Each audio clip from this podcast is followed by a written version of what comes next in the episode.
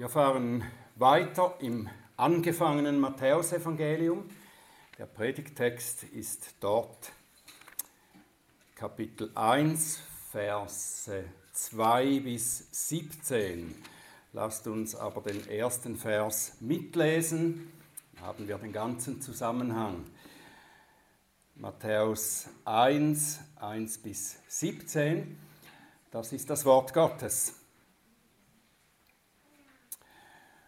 Buch des Ursprungs Jesu Christi, des Sohnes Davids, des Sohnes Abrahams. Abraham zeugte Isaak. Isaak aber zeugte Jakob. Jakob aber zeugte Juda und seine Brüder. Juda aber zeugte Perez und Serach von der Tamar. Perez aber zeugte Hesron. Hesron aber zeugte Ram. Ram aber zeugte Aminadab, Aminadab aber zeugte Nachschon, Nachschon aber zeugte Salmon, Salmon aber zeugte Boas von der Rahab. Boas aber zeugte Obed von der Ruth. Obed aber zeugte Isai, Isai aber zeugte David, den König. David aber zeugte Salomo, von der Frau des Uria. Salomo aber zeugte Rehabeam, Rehabeam aber zeugte Abia, Abia aber zeugte Asa. Asa aber zeugte Josaphat, Josaphat zeugte Joram, Joram aber zeugte Usia, Usia aber zeugte Jotham, Jotham aber zeugte Ahas, Ahas aber zeugte Hiskia, Hiskia aber zeugte Manasse, Manasse aber zeugte Ammon, Ammon aber zeugte Josia, Josia aber zeugte Joachim und seine Brüder um die Zeit der Wegführung nach Babylon. Nach der Wegführung nach Babylon aber zeugte Joachim Shealtiel, Shealtiel aber zeugte Serubabel, Serubabel aber zeugte Ahidud, Abihud aber zeugte Eliakim, Eliakim aber zeugte Asor, Asor aber zeugte Zadok, Zadok aber zeugte Achim, Achim aber zeugte Eliud, Eliud aber zeugte Eleazar, Eleazar aber zeugte Matan, Matan aber zeugte Jakob, Jakob zeugte Josef, den Mann Marias, von welcher Jesus geboren wurde, der Christus genannt wird. So sind nun alle Geschlechter von Abraham bis auf David 14 Geschlechter und von David bis zur Wegführung nach Babylon 14 Geschlechter und von der Wegführung nach Babylon bis auf den Christus 14 Geschlechter.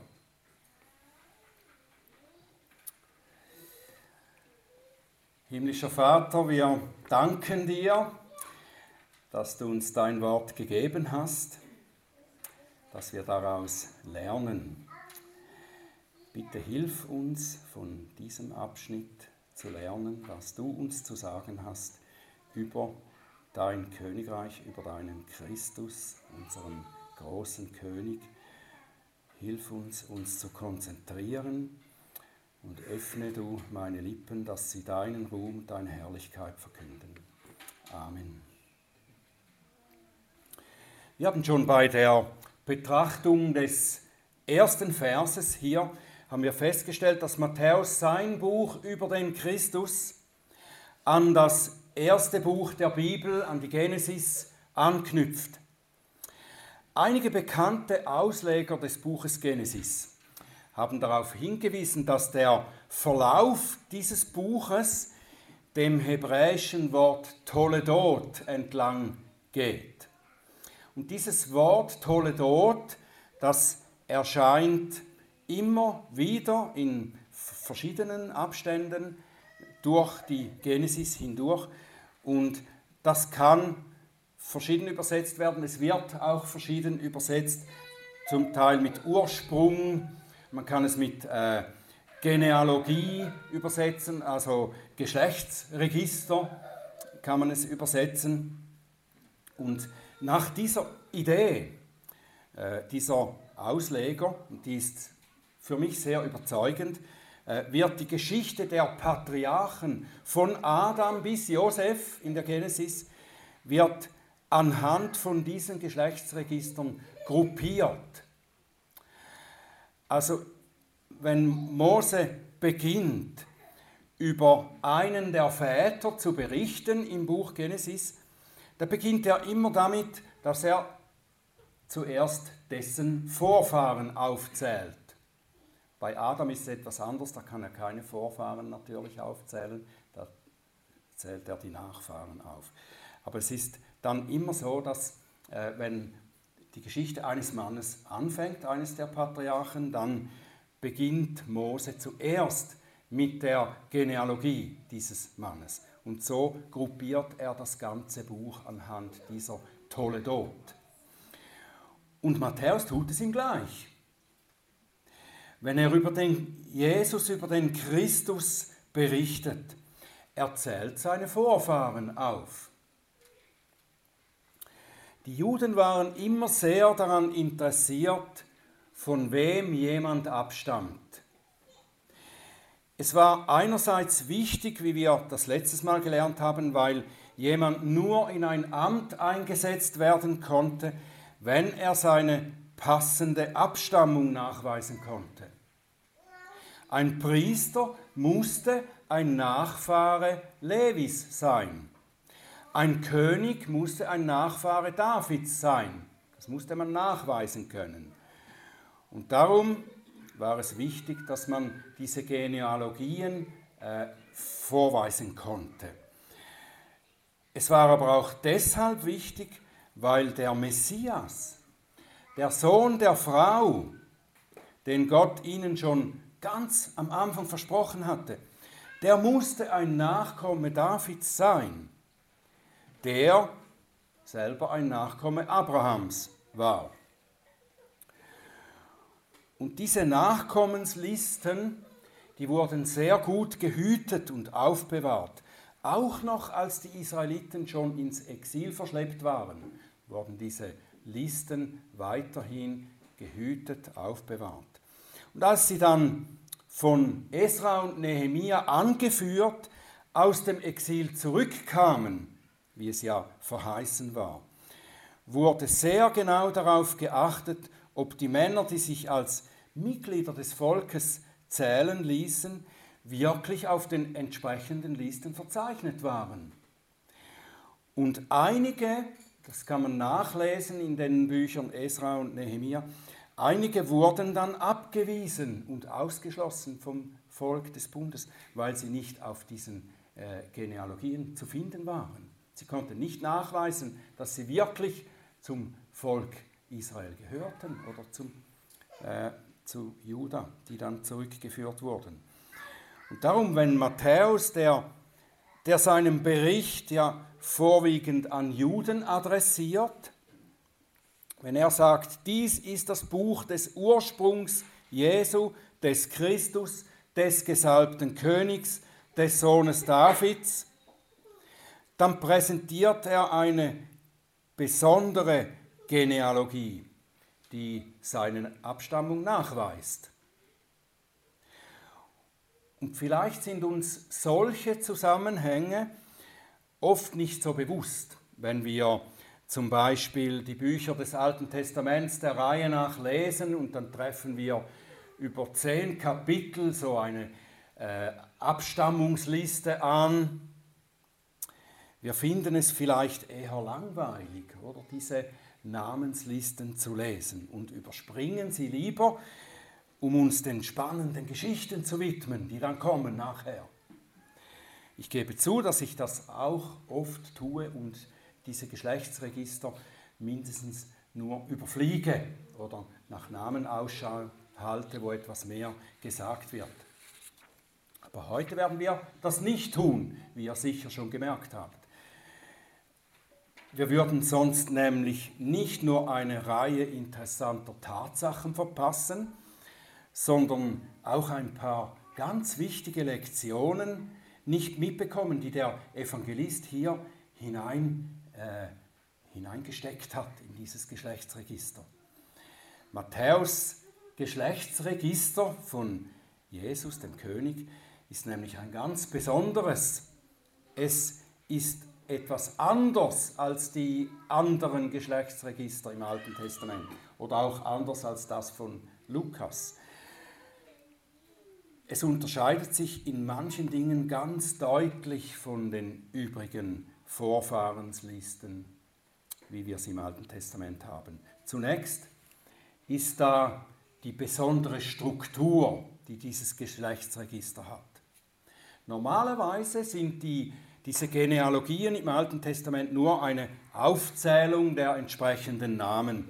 Und manchmal gibt es eine Erklärung, die zu verstehen hilft, welcher äh, von mehreren Männern mit gleichem Namen genannt ist.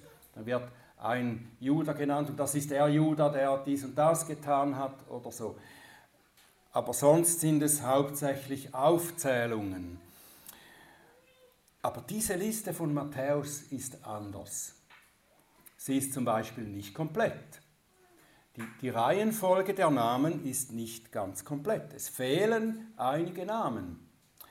Und jüdische Leser, die ihre Geschichte kannten, die müssen das schnell gemerkt haben, wenn sie diese Liste lasen.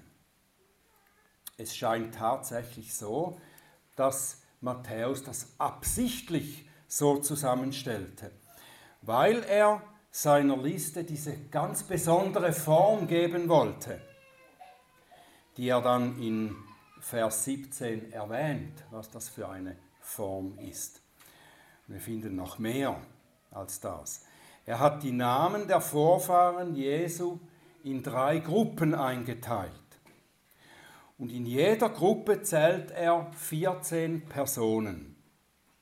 Von Abraham bis David 14, dann von David bis zum Beginn des Exils 14 und vom Exil bis auf Jesus 14. Und hinter dieser Gruppierung steckt natürlich eine Botschaft. Es ist nicht einfach nur so zufällig, dass er am Schluss nochmal nachgezählt hat und gesagt, ah ja, das sind ja genau 14. Nein, das ist, da ist eine Botschaft dahinter. Eine Botschaft, die etwas über den Nachkommen Abrahams und Davids aussagt. Wie gesagt, Matthäus schrieb ja sein Evangelium vorwiegend für Juden. Die Juden haben viel mit Zahlensymbolik gearbeitet. Wir können also am ehesten etwas gewinnen, wenn wir verstehen, was diese Zahlen hier für die Juden bedeuteten. Warum erwähnt er das? Was, was ist die Bedeutung von diesen Zahlen? Also einmal drei Abschnitte, das können wir schon eher erahnen.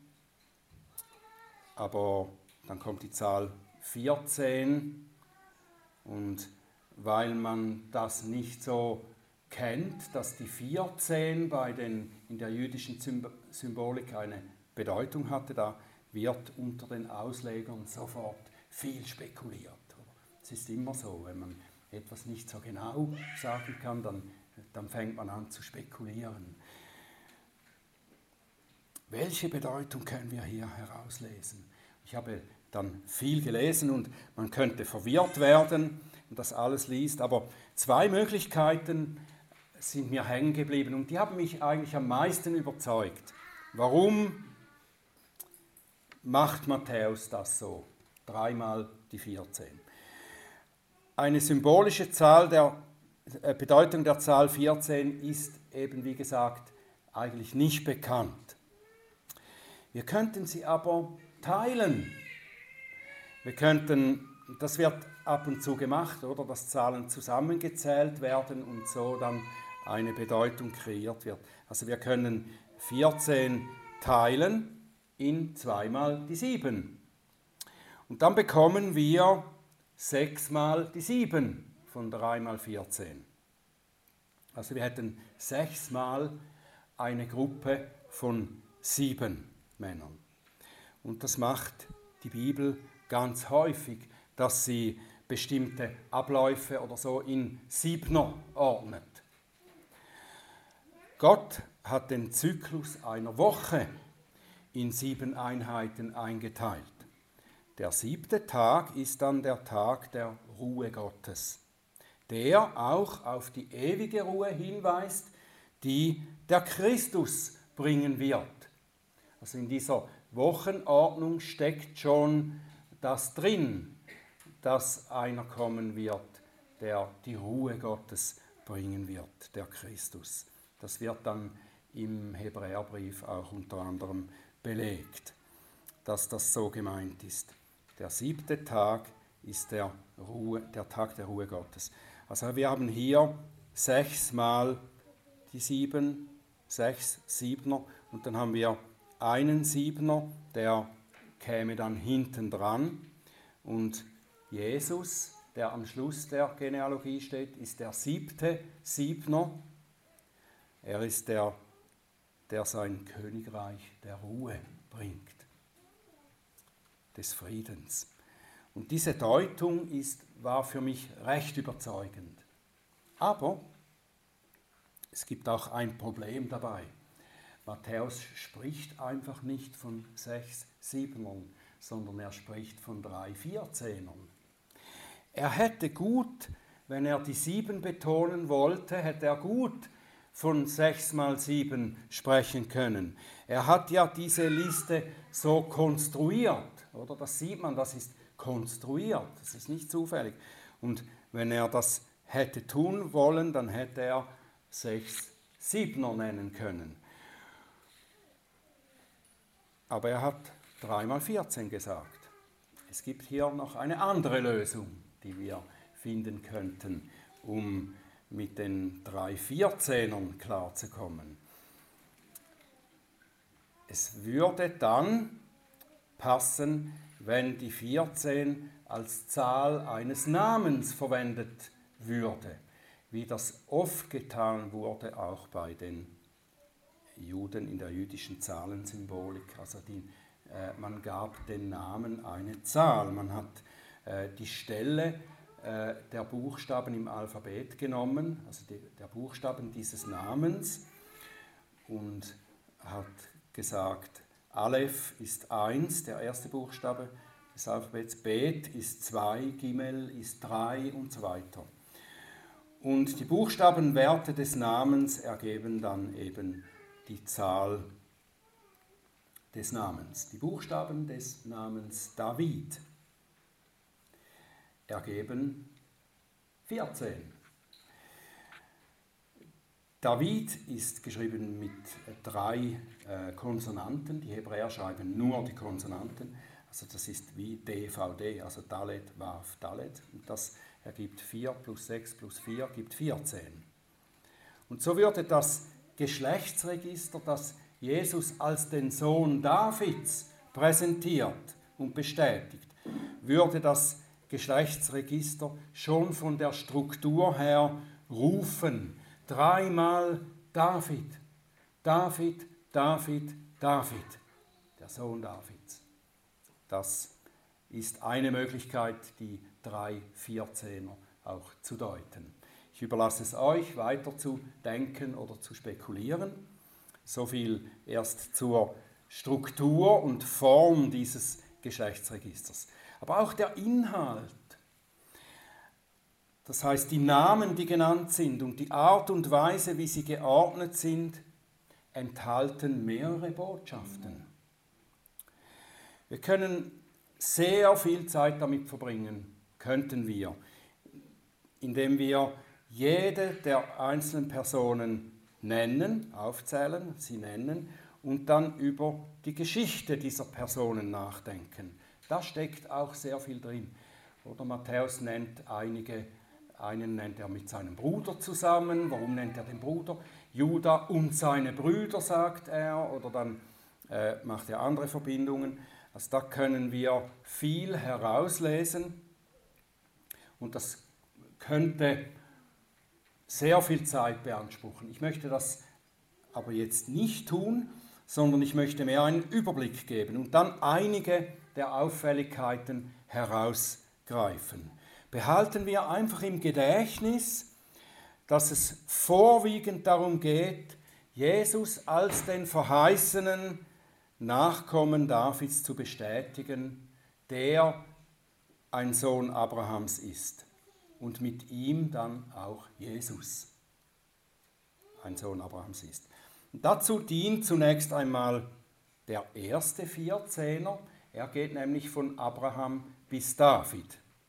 Also David ist ein Sohn Abrahams und Jesus, der der Sohn Davids ist, ist auch ein Sohn Abrahams. Das wird eigentlich zunächst einmal ausgesagt, dadurch, dass der erste Abschnitt diese äh, Leute enthält. Der zweite und der dritte Teil, die enthalten nun die königliche Nachkommensliste, Linie von David bis Jesus. Diese beiden Gruppen unterteilt Matthäus dann in die Könige vor der Wegführung nach Babylon und die Nachkommen, die von da an weiter bestanden, nach der Wegführung nach Babylon. Aus dieser Unterteilung können wir auch eine Botschaft lesen. Sie zeigt, dass Gott seiner Verheißung treu blieb. Nachdem er seine Könige und sein Volk zur Strafe für ihre massive Untreue ins Exil führen ließ. Gott blieb treu. Das Königreich ging nicht vollkommen unter. Es wurde weitergeführt, sozusagen unter der Oberfläche. Viele dieser Namen, die dann noch genannt werden, äh, werden sonst gar nicht genannt im Alten Testament. Aber die Listen wurden weitergeführt. Äh, sie wussten, glaubten und wussten, dass Gott sein Volk wieder aus dem Exil herausführen wird. Und darum hat man das aufbewahrt. Und wenn Matthäus das jetzt aufzählt in diesen zwei Gruppen, die königlichen Nachkommen vor und nach dem Exil, zeigt, dass Gott war auch im Exil mit seinem Volk da.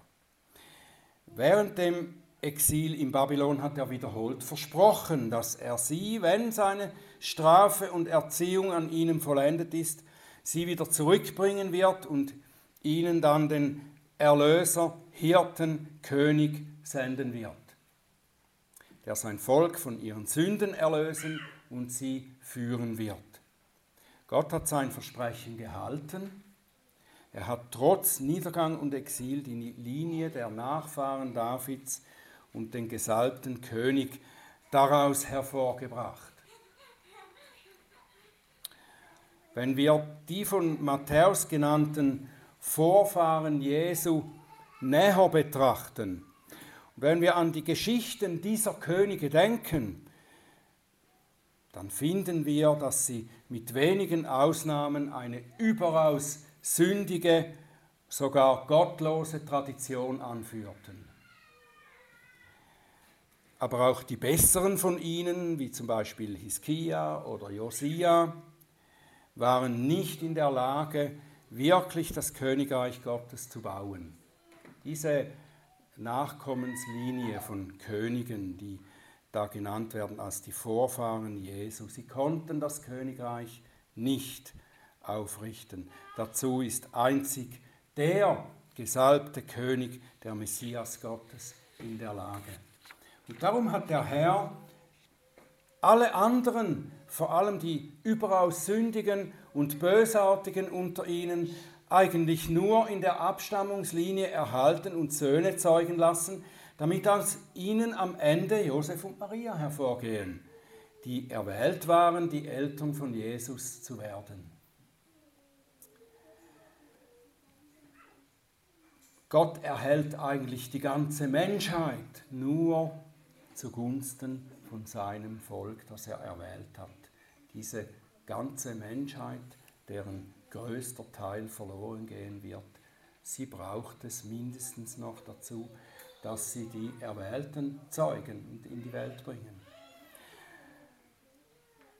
Nun, diese eine Forderung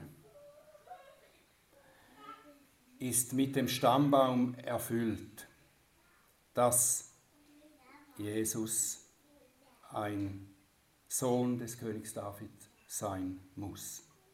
Der Stammbaum erzeigt das. Jesus ist abstammend von David, dem König.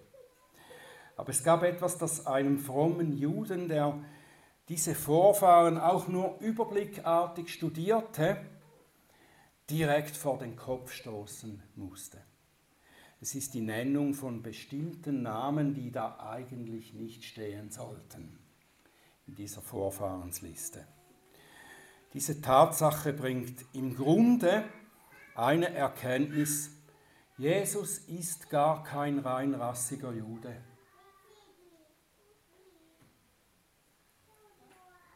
Das ist skandalös für einen Juden, der den König der Juden erwartet. Jesus ist kein reinrassiger Jude. David war es schon nicht. Er stammt von Boas, seinem Urgroßvater, der seinen Großvater mit einer Moabiterin, Ruth, gezeugt hatte. Steht extra so drin, wie zum Provozieren in dieser Genealogie. Also Davids Groß, Urgroßvater hat Davids Großvater mit einer Moabiterin gezeugt. Hätte er nicht dürfen. Er hätte nicht außerhalb des Volkes Israel heiraten dürfen. Nun, wir könnten ihn entschuldigen, indem wir sagen, ja, aber Ruth hat den Glauben Naomis angenommen und glaubte somit an den Gott Israels. Sie war gewissermaßen eine Proselytin. Er konnte, konnte sie dann schon heiraten. Aber eigentlich fängt das Problem schon Generationen vorher an. Denn Boas Vorfahre Perez ist der uneheliche Sohn von Juda, den er mit seiner Schwiegertochter Tamar gezeugt hat, die er dazu noch für eine Hure hielt. Und wenn wir schon dabei sind, Perez ist gar nicht der Erstgeborene. Und darum wird er mit seinem Bruder zusammen genannt hier in der Liste. Sein Bruder Serach wäre der Erstgeborene und damit der legitime Vorfahre für Boas. Ah, da sind lauter Fehler drin, die diese Leute gemacht haben. Aus ihnen heraus kommt unser Erlöser. Die Pharisäer, die so perfektionistisch auf Reinheit des Volkes bedacht waren, haben Jesus auch vorgeworfen, dass er nicht legitim sei, weil er wohl unehelich gezeugt wäre.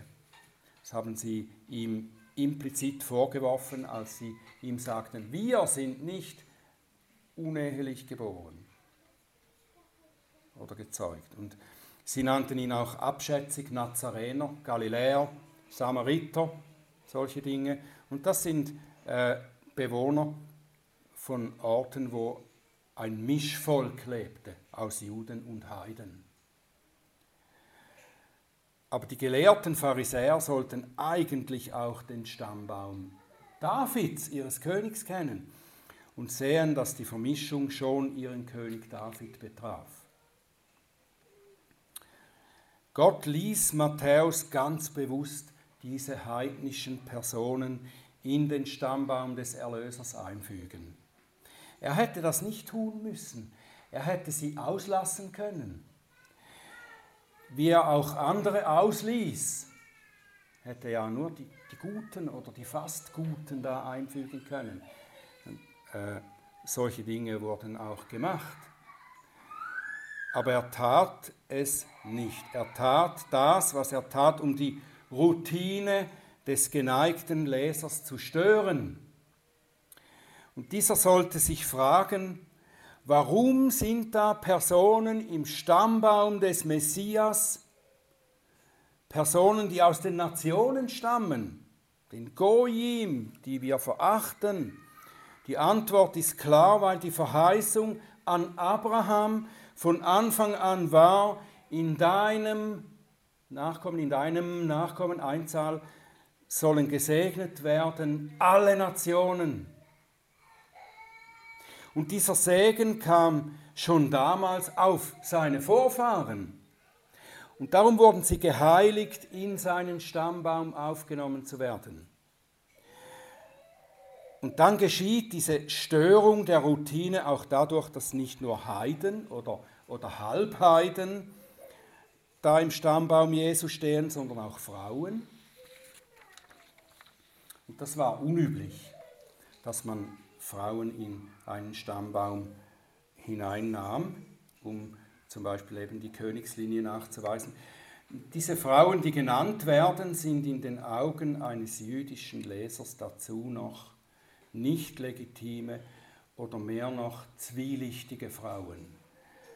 Tamar, die hatte sexuellen Verkehr mit ihrem Schwiegervater. Inzest.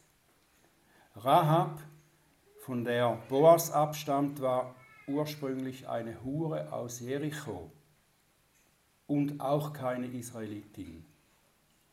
Ruth war zwar die Witwe eines Israeliten, aber sie war eine Moabiterin, die ein Israelit nicht hätte heiraten dürfen. Auch Bathseba, die Mutter Salomos, die wird als Vorfahrin aufgeführt, Vorfahrin von Jesus, sie wird nicht mit Namen genannt. Es ist auch absichtlich so, sie wird die Frau Urias genannt. Und was sagt uns das? Das bringt uns in Erinnerung, dass David mit ihr in Ehebruch seinen Sohn Salomo gezeugt hat. Das heißt, mit, mit der Frau, mit der er die Ehe gebrochen hat. Nicht, der Ehebruch war vorher natürlich, aber äh, diese Frau war die Frau, mit der er Ehebruch gemacht hat und hat mit ihr dann seinen Nachkommen Salomo auch gezeugt. Israels König, der nächste König nach David und Vorfahre und Typus des gesalbten Königs. Vielleicht wird Uria auch erwähnt, weil er kein Israelit war, sondern ein Hethiter. Vielleicht war auch Bathseba von demselben Volk, aber zumindest hatte sie zuerst einen Mann aus den Nationen geheiratet, bevor sie dann zur Ehebrecherin wurde. Salomo wurde dann, nachdem er gut gestartet war, der erste der Könige, die von ihrem Gott abfielen, äh, indem er zahllose Frauen aus den Nationen nahm und verfiel dann in den Götzendienst dieser Frauen. Folge davon war schließlich der Zerfall des Königreichs, seine Spaltung und Bürgerkrieg. An Salomo und den ihm nachfolgenden Königen wird dann endgültig klar, dass kein menschlicher König das Königreich Gottes bauen kann. Wie es im Römerbrief heißt, Sie sind allesamt Sünder und erlangen nicht die Herrlichkeit, die sie bei Gott haben sollten. Römer 3, Vers 23. Wenn wir nur überblickartig durch den Stammbaum des gesalbten Königs gehen, dann sehen wir, dass Jesus vor allem der Sohn von Sündern war. Er war der Sohn von Sündern. Und sein Stammbaum zeigt, er ist der Sohn eines Mischvolkes aus Juden und Nationen, der Sohn von zumindest zwielichtigen Frauen. Unter seinen Vorfahren gab es Inzest, da gab es Ehebrecher, da gab es Götzendiener. Und dieser Stammbaum ist für die jüdischen Leser von Matthäus ein Skandal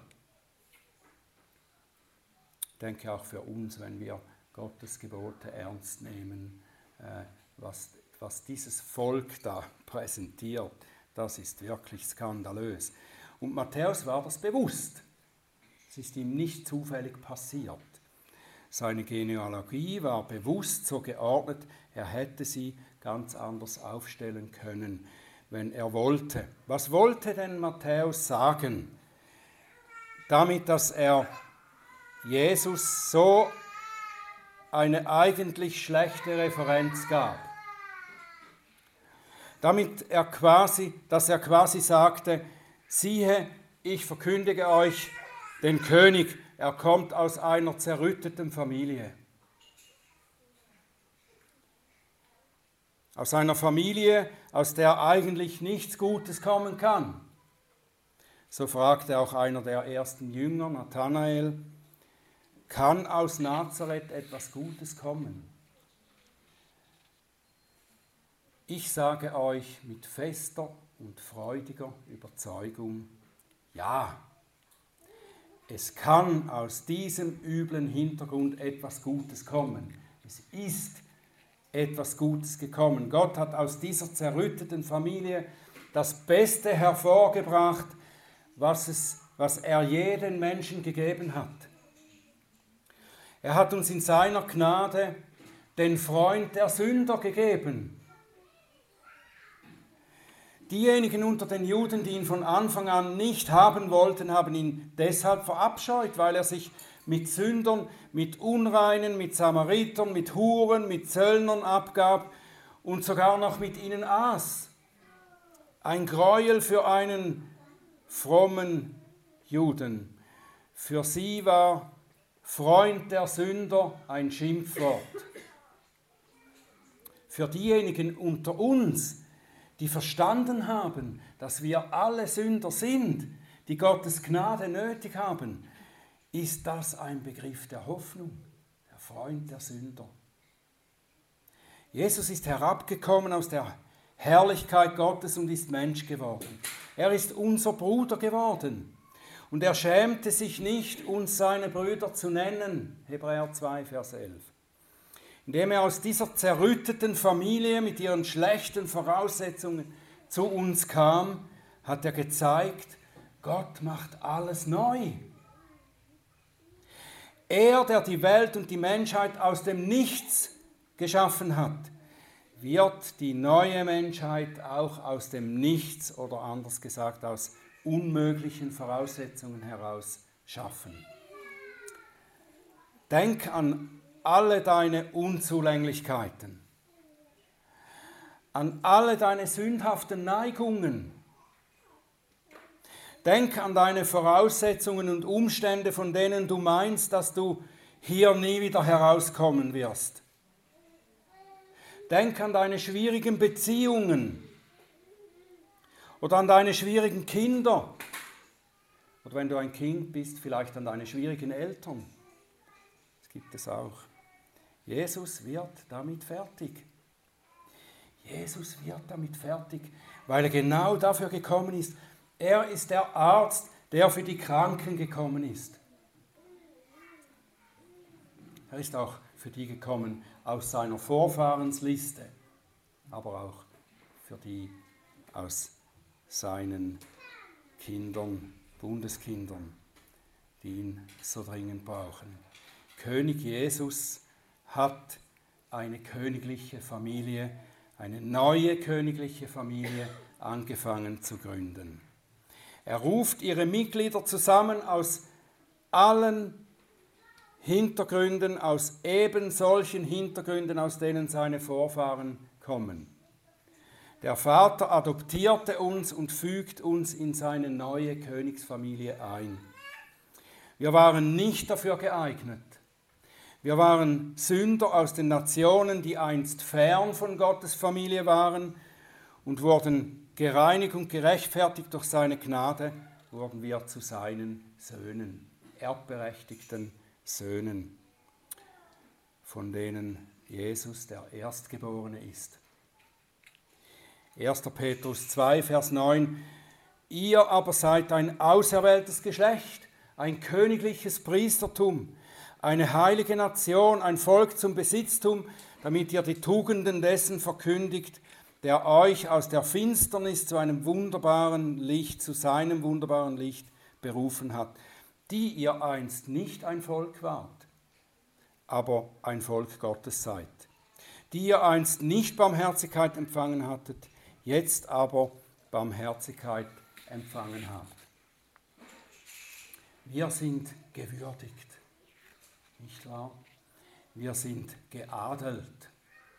Und dieses französische Sprichwort Noblesse oblige, Adel verpflichtet, das stimmt, das ist, steht nicht in der Bibel, aber das ist doch eigentlich biblisch. Die Apostel sagen das in ihren Briefen immer wieder. Nachdem zum Beispiel Paulus den Ephesern erklärt hat, in welch wunderbarer, adliger Stellung sie durch Gottes Erwählung in Christus sind, fordert er sie auf. Wandelt würdig der Berufung, mit der ihr berufen worden seid. Epheser 4,1. Ihr seid Söhne und Töchter des Königs. Ihr seid Mitglieder der königlichen Familie. Lebt, wie es für Könige würdig ist.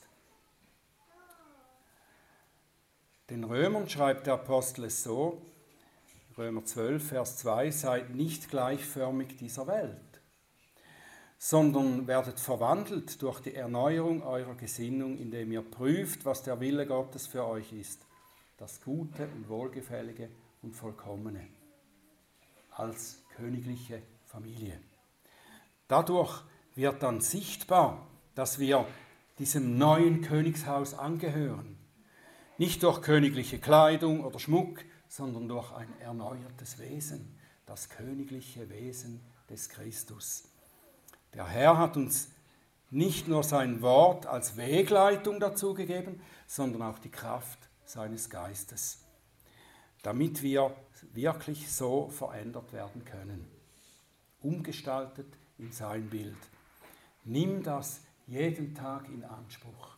Nimm das jeden Tag in Anspruch. Du brauchst es. Amen.